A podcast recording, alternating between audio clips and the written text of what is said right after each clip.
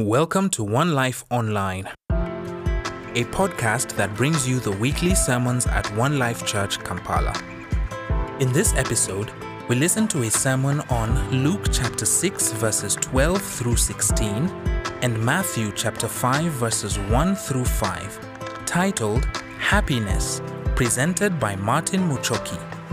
As you listen to this message, may the Lord speak to you through His Word by His Spirit and cause you to walk according to His will by His grace.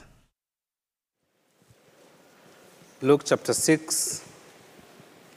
I'm going to read from verse 12 to verse 19. And I would ask you to turn also to the book of Matthew, to the Gospel by Matthew, chapter 5, and you place your finger there. If you're using a device, I don't know how you will do that. Maybe the screen can split or something like that. Luke chapter 6, verse 12 to verse 19. I left off three weeks ago having seen Jesus saying that he's the Lord of the Sabbath. The Sabbath was not made for man. And now we continue with what followed after that time. And it came to pass, Luke chapter 6 and verse 12, in those days that Jesus went out into a mountain to pray and continued all night in prayer to God. And when it was day, he called unto him his disciples, and of them he chose, he ordained twelve, who he also named apostles. Now, the names of the twelve are this Simon, whom he also called Peter, and Andrew, his brother, James, the son of Zebedee, and John, his brother, and he surnamed them Boanerges, which is the sons of thunder, Philip and Bartholomew, Matthew the publican, and Thomas, James the son of Alphaeus, and Simon called Zealot the Canaanite, and Lebbaeus, whose surname was Thaddeus, or Judas, the brother of James, and Judas Iscariot, who was also the traitor.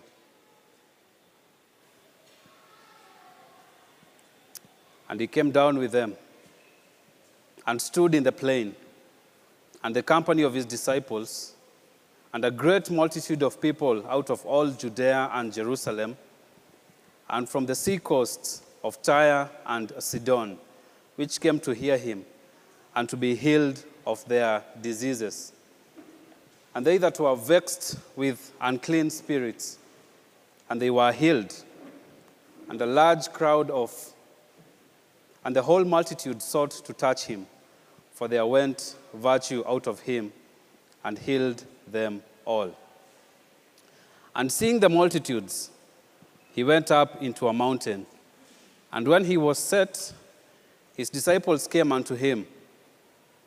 And he opened his mouth and taught them, saying, Blessed are the poor in spirit, for theirs is the kingdom of heaven.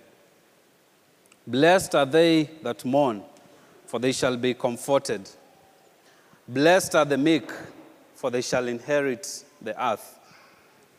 Blessed are they which do hunger and thirst after righteousness, for they shall be filled. Blessed are the merciful, for they shall obtain mercy. Blessed are the pure in heart, for they shall see God. Verse 9 of Matthew 5 Blessed are the peacemakers, for they shall be called the children of God.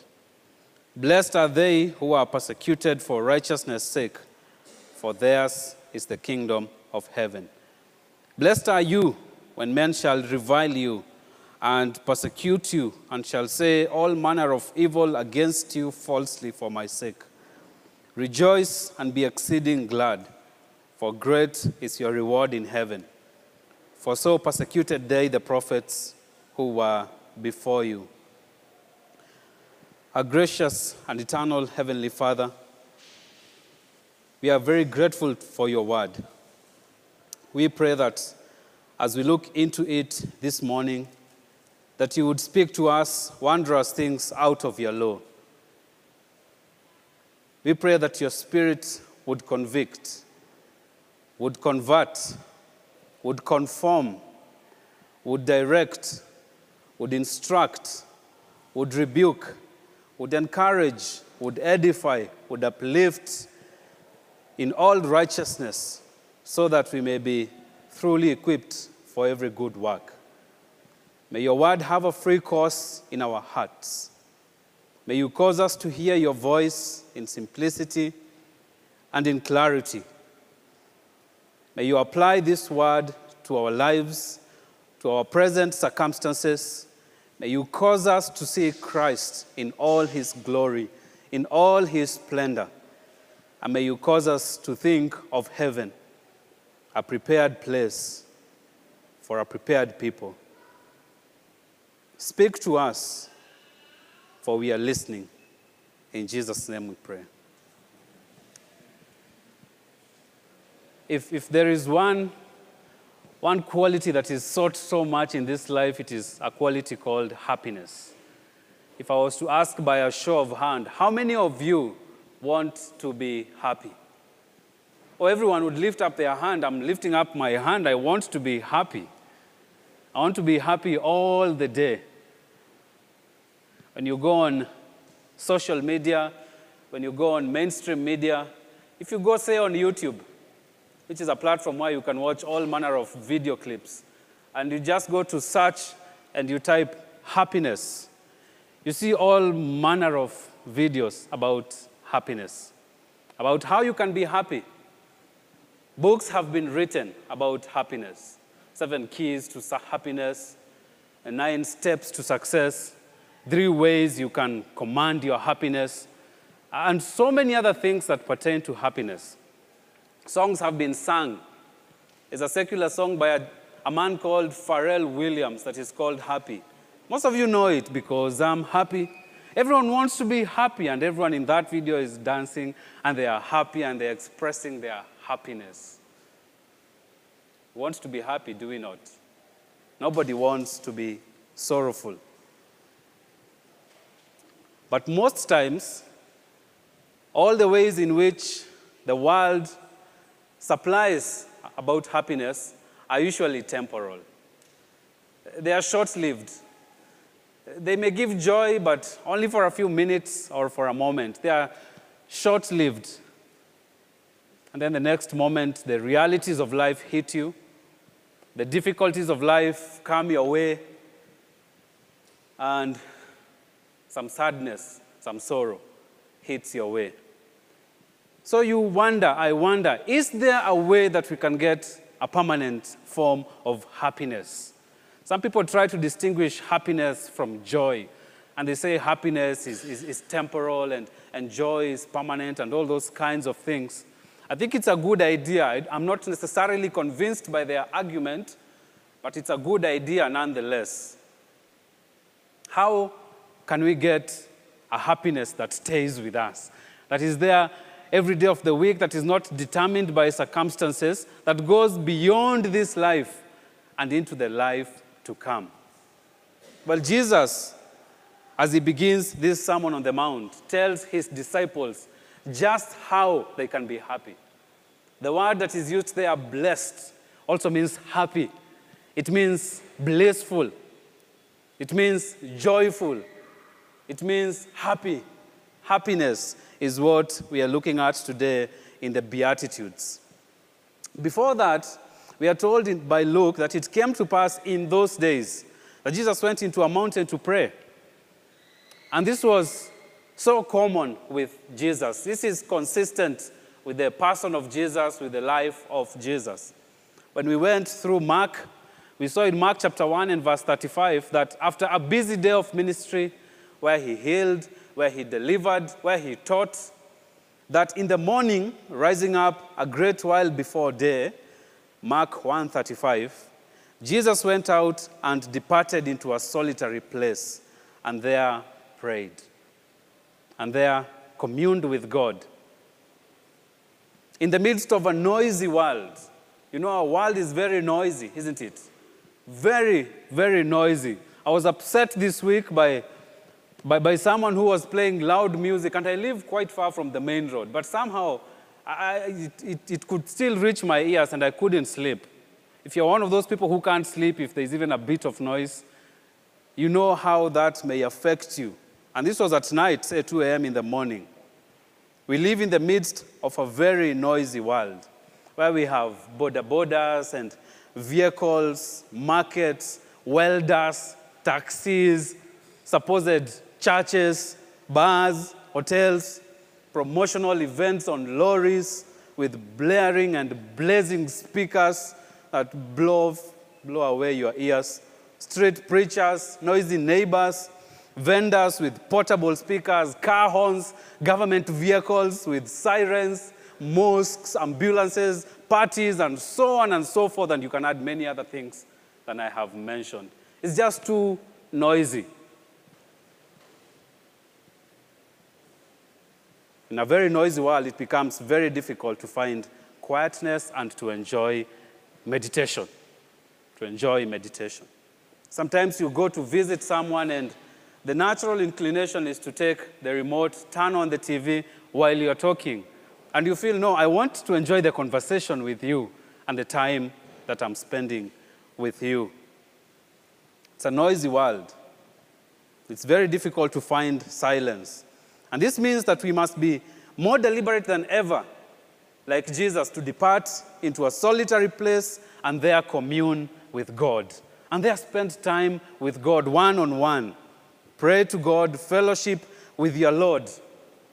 Whatever that means. Maybe for you, it would mean waking up at 4 a.m. in the morning when everything is silent. Maybe you live to a, near a nice park and you can go there and take a walk and be quiet The necessity of meditation, of being alone with, Jesus, with God, cannot be underestimated. So we learn from Jesus that he withdrew himself, this time to a mountain, a mountain where he could be alone, which was quiet, where one may feel closer to God. Have you ever noticed how all the prayer, fasting, and retreat centers are usually on a mountain? You go, for example, to Prayer Mountain. You go to Mount Olives Prayer and Fasting Center because Jesus prayed on a mountain in a, in, a, in a symbolic way, you feel as if you're closer to God while you're praying from a mountain. And Jesus went there to pray. Prayer is communion, prayer is conversation, prayer is dependence on God. It's talking to God, whether quietly or out loud. So Jesus prays for many hours. And the reason he prays a whole night is because there is a special event that is about to happen. He prays for many hours before making a remarkable decision. He prays for many hours preceding the call of his 12 disciples, of his 12 apostles. So when it was day, verse 13, what did he do? We are told that he called unto him his disciples. Mark says he called whom he would. And then of them he chose 12. He ordained 12, Mark tells us. And so he called his disciples, he summoned his disciples. And this was an effectual call, one that could not be resisted. Goes something like Martin, come. Ruth, come. Fiona, come. Godfrey, come. Titus, come. Jill, come. And so on and so forth. He called and he chose the 12. He selected them. It's the word chose. He chose from. He chose among many of his disciples. And the 12 that he chose had no right to say, Why did you choose me and not any of the other disciples? Neither did any of the other disciples have a right to say, Why did you not choose me? But he chose that one. It's his prerogative. It's him who determined the 12 that he would choose, but not casting away any of them. So you wonder, why did he set them aside? Mark tells us, Mark chapter 3, verse 13 to verse 19. He chose them for two reasons. these 12? First of all, that they should be with him. That they should be there with him throughout his entire ministry. That they should learn from him, that they should walk with him, that they should be with him so that he is not alone. Second reason is that he might send them forth, not only to be with him, but also to be sent. Sent to do what? Three things, Mark tells us. First of all, to preach, to herald, to declare, to talk about the word of God and the work of God. Secondly, to have power to heal sicknesses. The 12 apostles were given power by Jesus to heal all manner of sickness and all manner of disease. And thirdly, to cast out devils by the power of Jesus. And we shall see this as we go forward. And we shall see this in the Acts of the Apostles. So the names of the 12 are given there the 12 disciples of Jesus. So he took some of this with them. We have already seen a few, haven't we? In our, in our study of the life of Christ, we saw Simon, we saw Andrew, who was the first disciple, really, and another unnamed disciple who is likely among these 12, but we don't know. And he adds even more after some time. He even called the person who would betray him, Judas Iscariot. In all the Gospels, they end with Judas Iscariot, who was also the traitor, who was also the traitor, who would betray Jesus. So he came down with them. He stood in the plain and the company of his disciples. So, who are the them here? He came down with them. It's the 12 apostles, distinguished from the other disciples that also followed Jesus. And not only that, there was a large crowd of curious onlookers, skeptics, spies, idlers, religious leaders, Jews, Gentiles, sick people, needy people, all manner of people were there in the multitude. And so you thus have four categories of people you have the Lord, you have the 12 apostles, you have an unnamed number of disciples, and of course, you have the crowd. The people had come from the southern part of Israel, so we are told, from Judea and Jerusalem, from way up north in the coastal towns of Tyre and Sidon, which is present day Lebanon. And these people came for three reasons.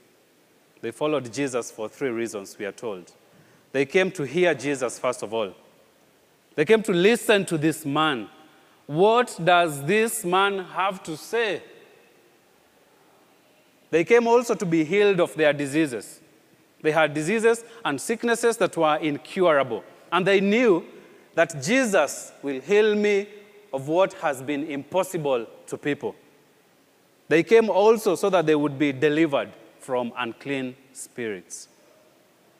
Some came for all three, others came for two, some for only one of these reasons. Whatever the case, to those who came to Jesus for healing and deliverance, Jesus compassionately healed them all. That's what we read from that text. He healed all those who came. And what was the result of this? We saw that, as in other cases, it resulted into an endless healing and deliverance event. For Jesus has power to heal, and Jesus is merciful. Yet, he does not want them to miss his primary mission. He came not to heal primarily or to deliver primarily, at least not from unclean spirits, but he came to deliver them spiritually. He came to give them spiritual healing and to deliver from sin. So before they confuse his mission, before they forget why Christ came. Matthew tells us in Matthew chapter 5 and verse 1 that when he saw the multitude, that all of them were coming to him only for healing, mostly for healing, he went up into a mountain and then he sat down. And then his disciples came to him. When he sat down, they knew to stop. It's not time for healing. If he has sat down, then he's going to teach. How do we know that? Because rabbis, because teachers at that time, because as we have seen in the past, they taught while they were seated. So he sat and everybody sat. There are some of those churches where you go, and I love that, where when, you, when, the, when the preacher stands up to preach or the pastor stands up to preach and he says, Let's turn to the book of Matthew, chapter 5. He doesn't even need to tell the people to stand up. Everyone just stands up at the reading of the word, like they stood up in the days of Nehemiah and Ezra in Nehemiah chapter 8. It was automatic that when he sat down, his disciples came to him, and the multitude waited to listen to Jesus. So here is Jesus on a plain with the multitude. And now he goes up on the mountain to get a vantage point of speaking. And so the people sat on the plain where they could easily see him and where he could conveniently see them. And those who followed him, his disciples, from whom he chose 12, they, sat, they, sat, they likely sat close to the master. They wanted to hear from their Lord. And then we read in verse 2 of Matthew chapter 5 that he, that he opened his mouth as if someone gave him a key or he took a key from his, from his pocket and he opened his mouth. You read that, you wonder, why is that there? Matthew says he opened his mouth and he taught them. He's trying to draw our attention to something important. This is going to be the greatest sermon that has ever been delivered in history. It's going to be the greatest sermon that will ever be delivered in history. No one will ever preach a sermon greater than this. Matthew records five teaching series of Jesus. Five. And I propose to you this is, this is the greatest. And he delivers a sermon, which we have now called the Sermon on the Mount. The Sermon on the Mountain. And we are being, our attention is being drawn to this. I don't know which is the best sermon you've ever heard. In history, very, very strong sermons have been preached. People have been drawn to tears. An entire crowd has come forward and have said, You must pray for us now, or else we are going to perish. And you may know some of those, such as Sinners in the Hands of an Angry God by Jonathan Edwards, and many, many other sermons preached in history. But no sermon comes close to what Jesus will preach from chapter 5 to chapter 7. No one can preach a greater sermon. No one has done it, no one will do it except Jesus. So he taught them. The them is his disciples. It's his disciples.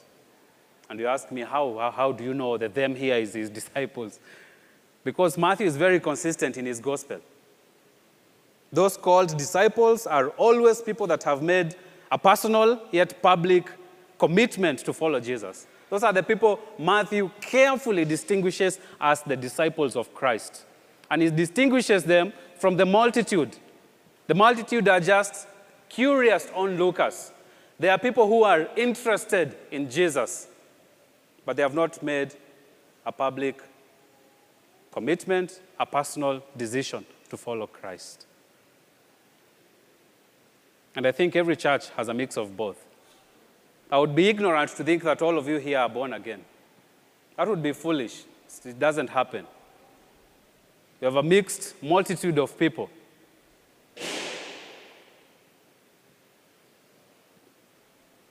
So Jesus opens his mouth to preach to his people, his followers, his children, his disciples, and he preaches to them in the presence of all other people. But you say, didn't he offer salvation to those who are not born again, to the multitude? He did. I believe so. In chapter 5 and verse 20, for example, he tells them that except your righteousness exceed the righteousness of the Pharisees, mm, you shall by no wise enter the kingdom of God. So he's telling them, if you want to attain righteousness, don't look at those guys, look at me. Listen to the righteousness that I offer. Listen to what I am saying. This is the way to please God.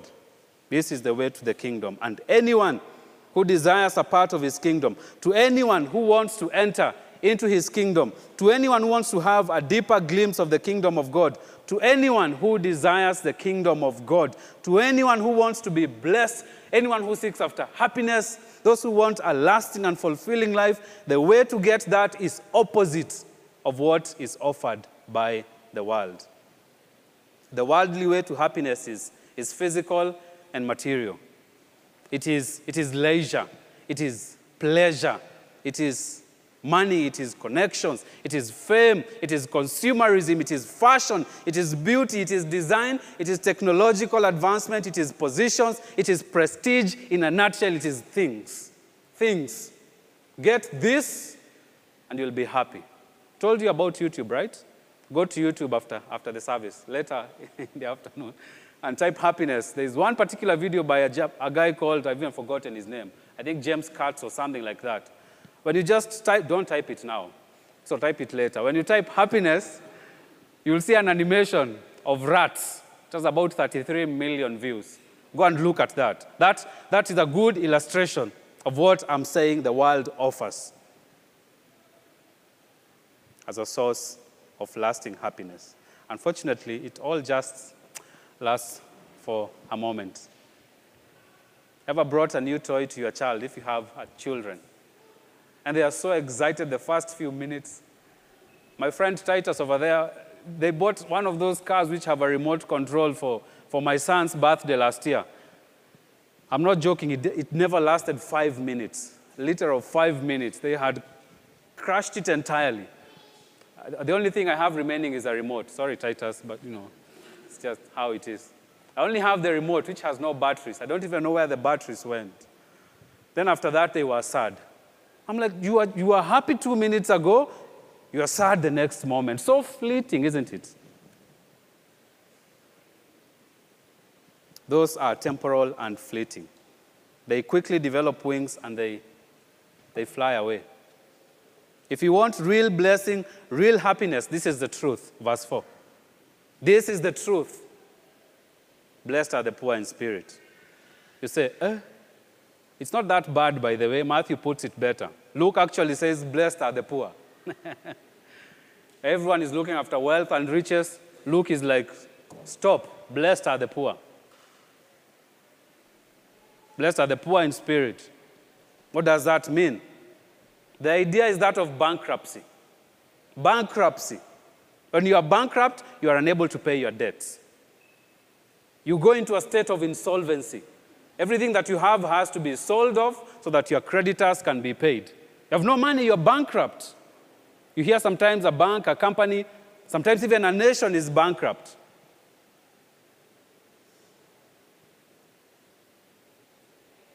Things are taken and, and disposed to recover what is owed. You have a debt that you cannot pay.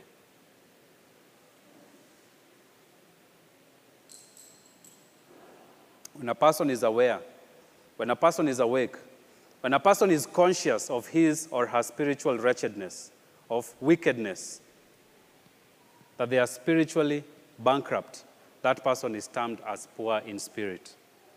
As poor in spirit. One songwriter said, the song is called Rock of Ages God, I come to you, nothing in my hand I bring, simply to your cross I cling. I'm coming empty handed, I've, I've nothing.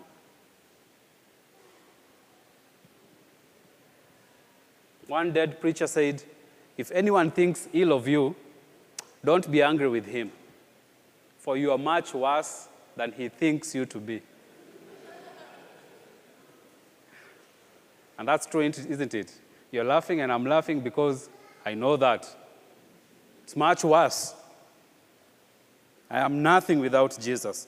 I have nothing if I do not first have Christ. Whatever I have sums up to zero if the Lord is not with me. Zero without the Lord. Nothing.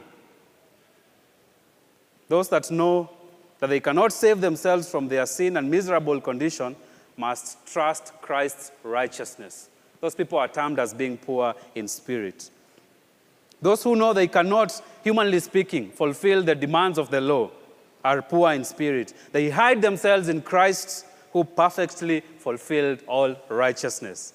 Those with such a humble spiritual evaluation of themselves, rather than a self sufficient, self confident, self dependence evaluation, are possessors of the kingdom of God.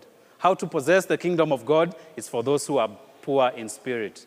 How to be happy presently and eternally be poor in spirit. Blessed are the poor in spirit. Why? You ask me why. The answer is supplied there, isn't it? For theirs is the kingdom of God. Theirs is the kingdom of God. And so this is, this is how Jesus begins his teaching, his sermon.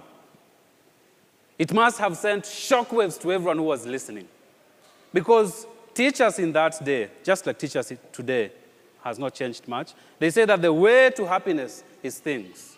And Jesus now reverses that and says, no, that's not it. Material and physical possessions will not give you happiness much as you need them in this life. Jesus will not say that. In fact, the way Luke puts it is that, Woe unto you who are rich, for you have received your consolation. The person who is feeling rich, satisfied, the criticism is not, is not to people who are materially rich. For in the Bible, there are people who are rich and they were godly, like Abraham or Job or even David. So that's not the criticism. The criticism is those who are feeling self sufficient. I have everything I need, I have no need of Jesus.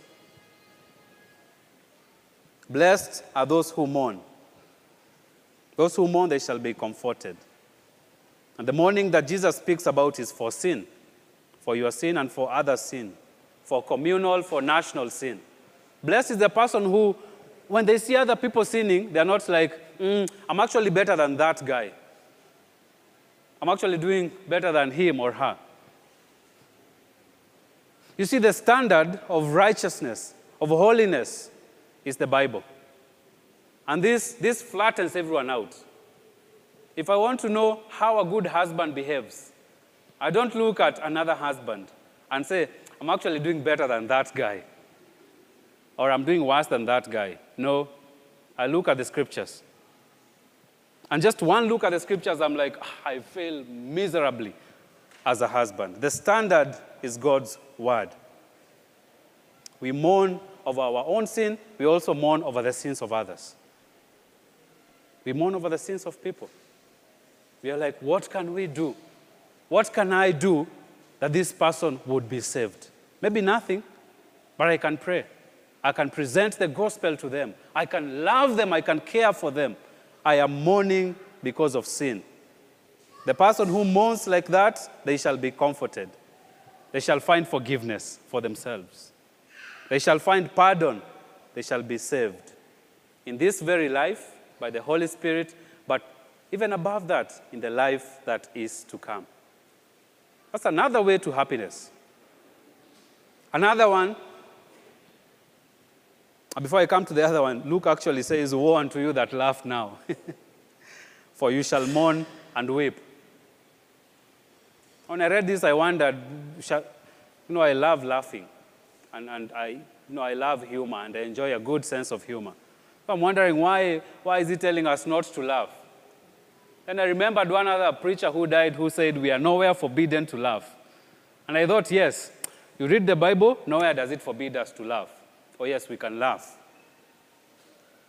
But here, the laugh that Luke is talking about is similar to this Woe unto the person who wants to live their best life now, who wants to find their comfort now, who does not care about their own sin or the sins of other people.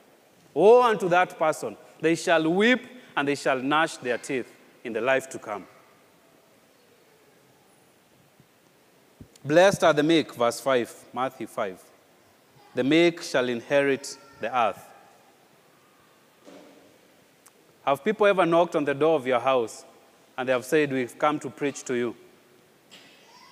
And those people you realized are called Jehovah's Witnesses. The Jehovah's Witnesses take this verse very literally. If you are meek, you shall inherit the earth. Now think if you have a car or two cars, they're just waiting for everything to be finished. They don't need to buy a car now. That will be their car in future. If you have a house, they don't need to buy a house. Because once everything is gone, that will be their house. They shall inherit the earth. Everything shall belong to them. And it shall belong to them as long as they will be meek. If you have a little knowledge of the Word of God, that could sound very convincing, isn't it? Because they have taken it literally.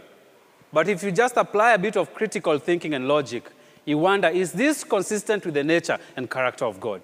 Is this consistent with the Word of God? Is this consistent with what God says? You just go to Revelation chapter 21 and verse 1. And I saw a new heaven and a new earth. For the first heaven and the first earth had passed away, and there was no more sea. So the earth is not even there.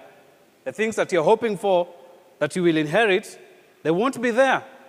There'll be a new earth. So then, what is meekness? Meekness has been defined as great power under control. Someone else said it is patience in the reception of injuries. A meek person is not ready to retaliate or take offense. Such a person is not easily provoked when others harm them. They are not prepared to do the same to the other as was done to them. I think the one person that exemplifies this the best is Moses. Moses.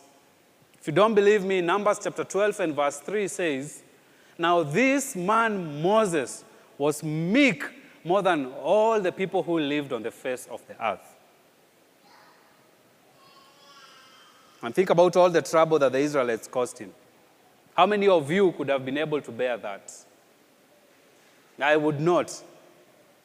Remember God being prepared to wipe all of them out and start over with Moses. What an offer. What a solid offer.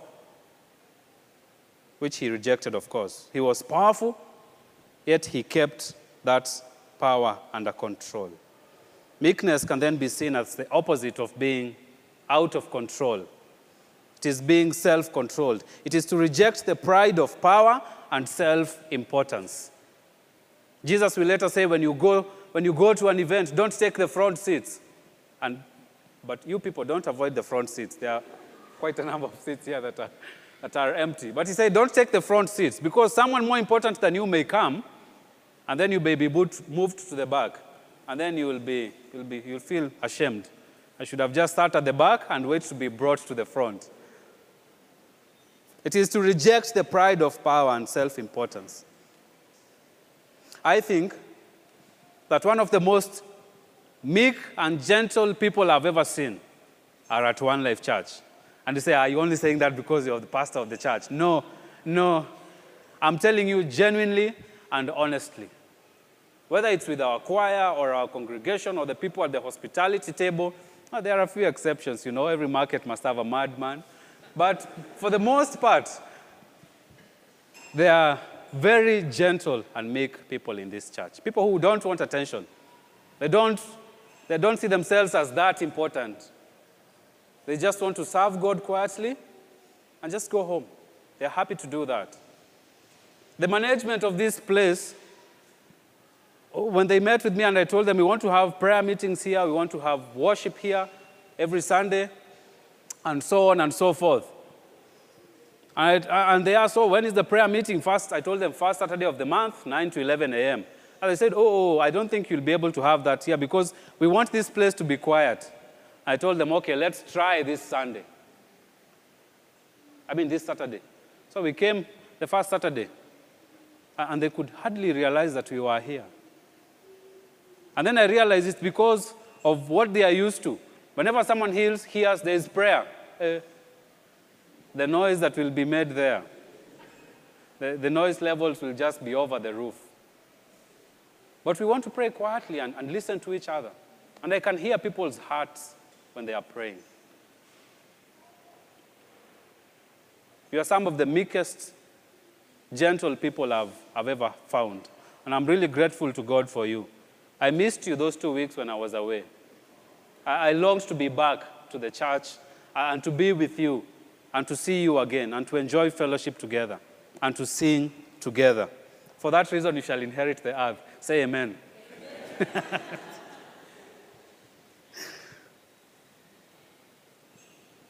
the perfect example of meekness is none other than Jesus. Yes, exemplified in the life of Moses, but perfected in Jesus Christ. The control he had when he was looked down upon by the religious leaders, by many who are following him for the physical and material, for being humiliated misunderstood, rejected, and eventually crucified. That level of gentleness is impossible for anyone by their own ability. Only the Holy Spirit can produce it. Do you know how loving Jesus was? Someone said it's this way He prepared the nails on which they would nail him on, because he is God. He prepared the cross where they would nail him on. He prepared even the people who would nail him on that cross. Who do you think prepared all that?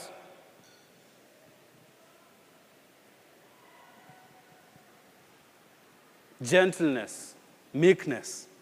Only the Holy Spirit can produce it. Normally, it is tit for tat. You scratch me on my back, I scratch you on your back. You do great, I do greater. You do this to me, I labor to do worse to you. It's the human tendency. But not Jesus. He will later say in Matthew chapter 11, verse 28 to verse 30, Come unto me. Beautiful word, come, isn't it? I listened to the preaching of Dave Davis when I was away, and he was talking about come and go and which one is more positive. It was an amazing preaching from Ephesians chapter 2. Come unto me, all you who labor and are heavy laden, and I will give you rest.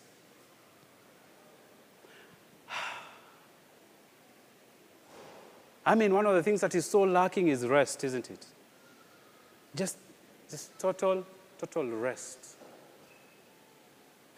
If you're like me, who, have five, who has five children and, and you are young, or you have three or two, you never have rest. Some of you have asked me, How was your trip to Kenya? I came more tired than I left. because of the children, just from this place to the grandparents, to the great grandparents, to the friends on all manner of places. We came back with Vicky saying, I think we need a few days away, just, just we ourselves. Just getting that rest can be so elusive at times, isn't it? One of my prayers for years has always been God, give me rest and contentment. Ever since I was in my 20s, I tend to overthink things a lot, so sometimes I don't have mental rest, and, and then, you know, having a young family.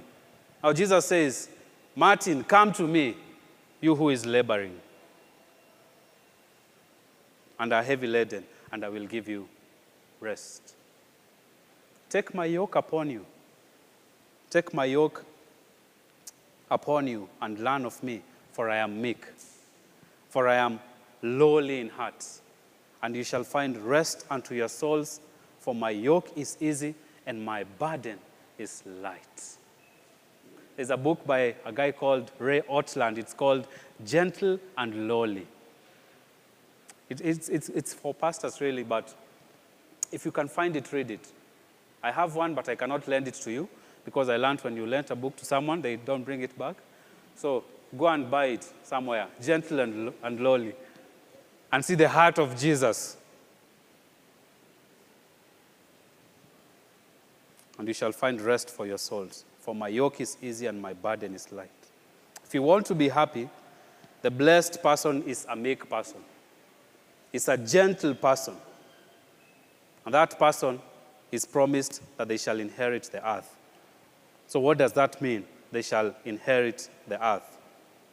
It is quoted from Psalm 37, verse 11. That's where Jesus is quoting from.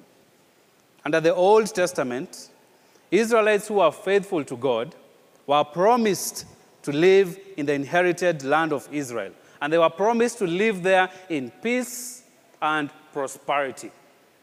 In prosperity and peace. What a blessing that is to people that never had land and rarely experienced peace and prosperity, even until today. The land was therefore synonymous with bountiful blessings. When they would think of the land, they would think of rest and blessings. And Jesus uses that same idea to say, those who are gentle will not necessarily have many houses, or much land, or multiple cars, or a lot of property, or things.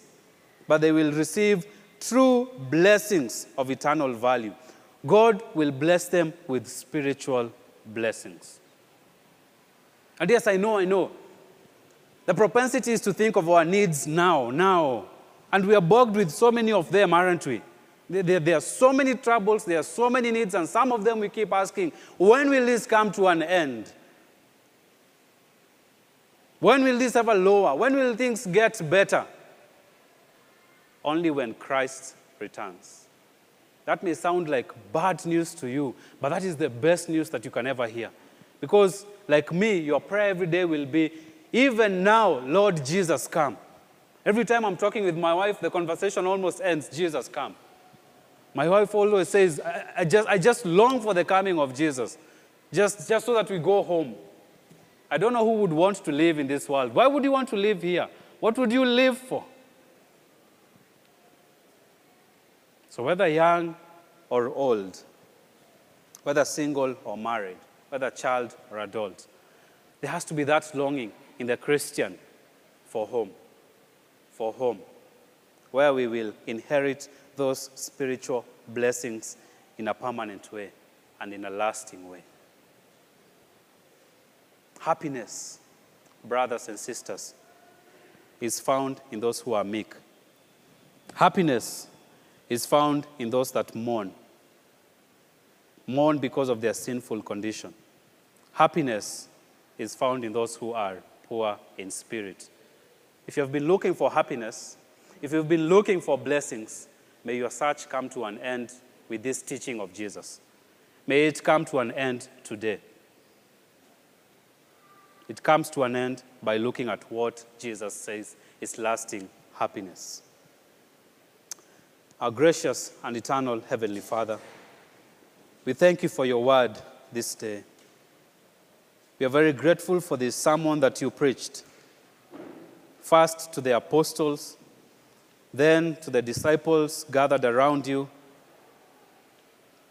in the presence of the multitude. We thank you that this sermon also is applicable to us today. That we find our place in these words. Are there implications that pertain to our life at this present time? We pray that your word may be effectual to us today, tomorrow, and the week to come. We pray that we would look for happiness in the arms of Jesus. We pray that you would, we would go to the place of blessing, which is you, Christ Jesus. And because we are so we are so prone to looking for happiness all around us, forgive us and open our eyes, our inner eyes, to behold the beauty of Christ and the joy that Christ offers and the bliss that Christ gives and the happiness that knowing Christ produces. Help us to be joyful, joyful all our lives. And when there are setbacks and difficulties and disease and financial lack and material issues, return our hearts to the rock that is higher than I. Help us because we are weak. We need you, O Lord. And we come to you, who is gentle, who is lowly. We turn to you and not to ourselves, because we know that your burden is light and your yoke is easy. And because we know you fulfill the promises that you give, that no one who comes to you will you ever turn away. We come to you in Jesus' name. Thank you for listening to God's Word today. Feel free to contact the pastor on phone at 0705 581 369 or send an email to pastor at onelifechurch.ug or follow us on Facebook at One Life Church and subscribe to our YouTube channel at One Life Church, Kampala, Uganda. One Life Church is a multicultural community of believers equipped to serve Christ's mission.